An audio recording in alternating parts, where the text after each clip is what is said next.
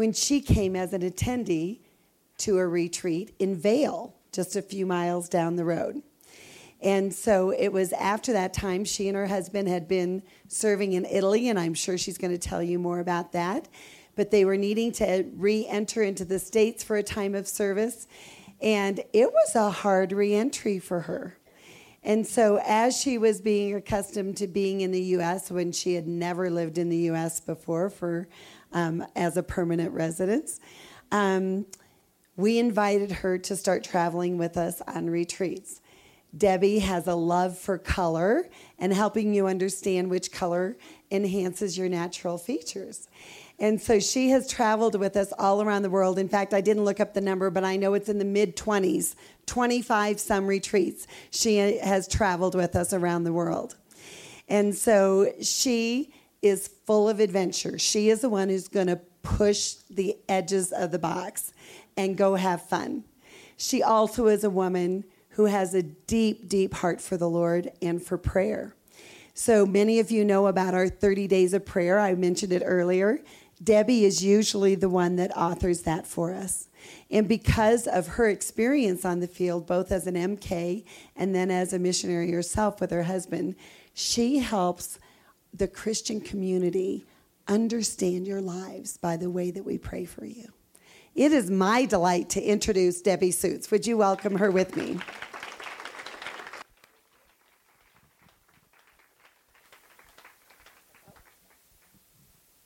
Well, I think I might have just lost my audience because now you're going to say, oh, am I dressed in my right color or what? But at least my folder's in the right color. My pants are in the right color. So hopefully um, I will get your attention once more. Let's open with a word of prayer. Lord Jesus, we come before you wanting to be willing to listen. Help us if we're not. May we be still. May we remember to breathe in. Take a deep breath. Say we're here. We're available. Speak to us. In Jesus' name, amen.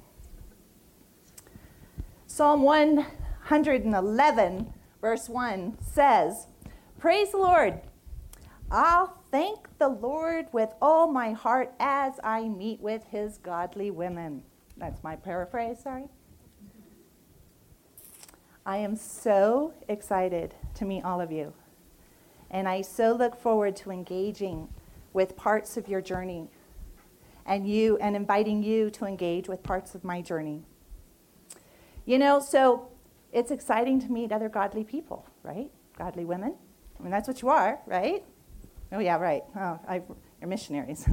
You see, I know, I know that in, in, in all probability, there are times that you don't feel exactly godly, much less act exactly godly, at least all the time. I'll give you the benefit of the doubt. You see, I grew up as a T C K in Naples, Italy, from the age of four to the age of eighteen. And then my husband and I and my kids served in Madrid, Spain for sixteen years. So now I'm a missionary with a twist. Not to be mistaken with twisted, although somebody, that could be up for interpretation. Um, just a little bit out of the ordinary. I, my family and I live currently in Denver, um, here in Colorado, but we continue to serve overseas, doing different um, ministry trips, and my husband and I continue to serve with World Venture.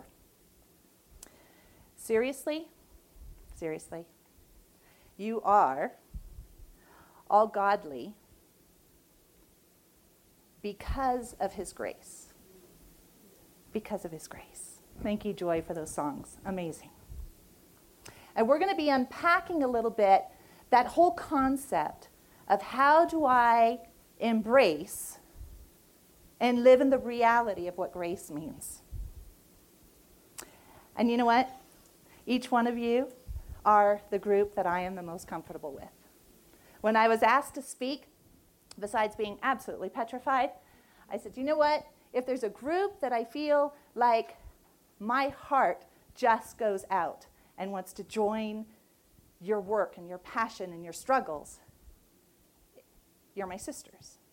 You know, I was thinking that coming up here to Beaver Creek in this amazing place is a little bit like family reunions that maybe you hear about, you know, that go to those ranches in Colorado that are way too expensive that you probably aren't part of that family, but you've heard of families that are.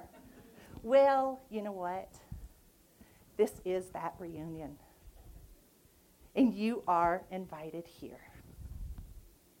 And although not all of you are from Europe, in fact, very few of you are, as I've had the privilege of traveling around with Thrive, I've had the privilege of going to some of your countries and engaging with women that are serving there with the same type of hearts that you are.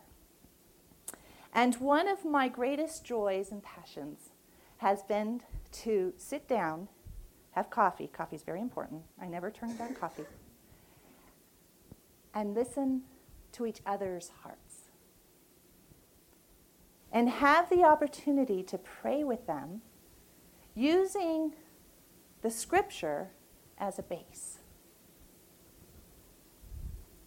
And as the author of the thirty days of prayer, like Lori mentioned, it's been an amazing opportunity to have a platform to share with people that are not overseas what some of our issues are. Not that you have any issues, but what my issues are. I'll give you the benefit of the doubt on that one too. And you know what? As I've traveled, I have found that we have some common themes. No matter whether you're in Asia, you're in South America, or you're in Europe, or in India. And some of those issues have been, how do I take care of my parents? My mom and dad. How do I find a balance between life and work? Notice my preference, life comes first. That's Italian. Transitions. And maintaining spiritual vitality. They're real issues. Lori has mentioned that Thrive's passion and calling is to come alongside each of each of you and, and encourage your spirits. You know, that's a huge and daunting task, not because of who you guys and your issues are, because I don't even know what they are yet, but this Holy Spirit, through the power of the Holy Spirit, that is not ludicrous. It is actually possible. And you know what? I not only thoroughly enjoy life, but I love a great bargain. And when I go after a bargain and I live life, sometimes I get myself into some interesting scenarios. And that's exactly what happened when I was um, in Thailand in between retreats. And um, as staff members, you know, we're on and, and we're connected and you're focused. And then when you're off, I play. Other people, you know, like to be alone. Well, during the time that I was working in my room doing color and whatnot, I would see outside on the balcony and I would see these parasailers. And man, did it ever look relaxing. You know, and I thought, I, I want to check into that. Yeah. So during our time off, I grabbed a couple of our volunteers and we went down because there was a volunteer that had told me about her experience in Mexico that was so relaxing. They put her on a boat and they let her out, you know, and then they reeled her back in and she just made it sound just so awesome. And I thought, okay, sure. The price was right, you know. So when I saw them outside of the balcony, my perception was it was real. It was going to be really relaxing. Kind of like maybe you thought going to the mission field was. Yeah, yeah, well, I mean, slightly adventurous, yeah, right? But yeah, but, but I could do that. So we went down to the beach and we bargained for the price. It was a good price. Kind of like you going to the field. I mean, shoot. I mean, you had to ask for money to get there, but I mean, it's a good bargain. You did get some prayer support out of it, right? And I was given some instructions, sort of, because my friend had told me, and I, I just uh, believed her. This man comes up to me, and he puts the straps on me. One word to describe that: awkward. No joke. We're on the beach, and I have the parachute behind me, and I've got the straps on. He's finally out of my way, and I'm waiting for the boat to come in so I can get in the boat so they can let me out so that my experience onto the mission field or up into this relaxing scenario was, was going to happen. No, he says to me, he says, okay, he says, now, lady, you start running. And I said, what do you mean I start running? I don't run. Much less do I run in the sand towards waves coming at me. So I, you know, tried to lope out, and before I knew it, doggone it, I was so stinking high in the air. They were miniatures down there. And I'm going, oh my gosh. And I was so tense because there were no instructions of what to do. When all of a sudden, literally, seriously, I hear a voice on top of me. I have a man on my shoulders that I had been unaware of. And he says, he says, lady, he says, you let go, you fly like a bird. And I said, me no let go, me no bird. Oh, golly.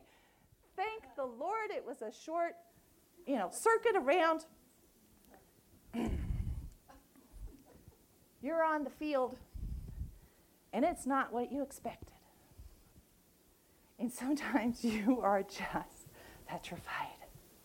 And you are holding on for all you are worth. And every muscle in your body is holding on tight.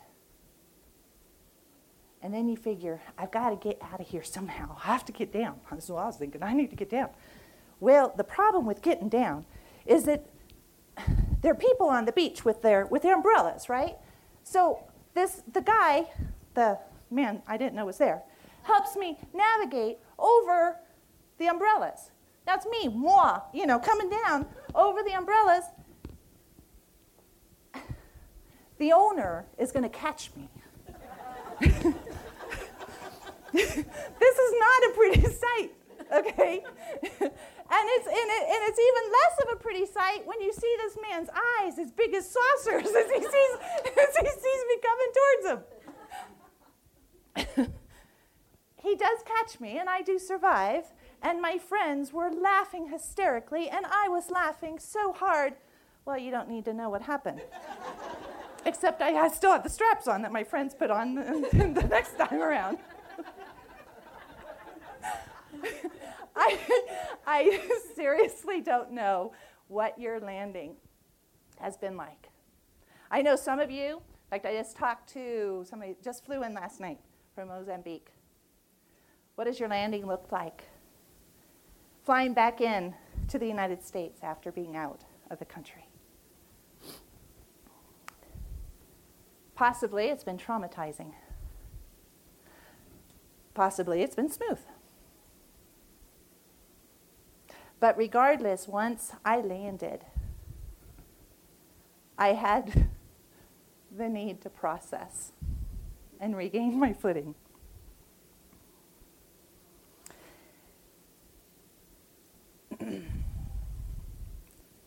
Regardless of whether you've landed or you're going with a different parasailing company, which would be a wise thing to do, to go back out for your second, third term, fourth term. Or you're coming back in and you're going to be transitioning into another ministry and possibly not returning overseas. Or perhaps you're looking at retirement. Transitions. Regardless of where you are in your journey, it would be our honor and privilege to come alongside you in these next few days. And my desire is to invite you to slow down. Remember to take a deep breath. You don't have your kiddos here with you. You don't have your husbands. You don't have your families. You don't have your responsibilities. Let it go. Look around this absolutely drop-dead gorgeous scenario. My prayer is that you'll sense his presence and that you'll listen to whatever he has to say to you. I've found that prayer is my best bargain ever. It gives me hope, and I pray that it gives you hope, that you can ask him for things that you long for, but don't yet experience. Maybe you even believe them, but you don't experience. Or you have experienced them, but you yearn for more. There's just something nagging that you want more of him. And we can find those things. We can ask him for those things, and he will give them to us if they are in accordance and in the word of God. Romans twelve twelve says, "Constantly rejoice in hope." And I say, yeah, right, constantly. Give me a break. Sorry, I'm a pragmatist, so I'm a bit sarcastic. If it's not my reality, I have no qualms about discussing it with him. Constantly rejoice in hope because of our confidence in Christ. Be steadfast and patient in distress, devoted to prayer, constantly seeking wisdom, guidance, and strength. So there's those three requests, okay? Constantly rejoice in hope, be steadfast and patient in distress, devoted to prayer. Now, it's curious that devoted to prayer comes after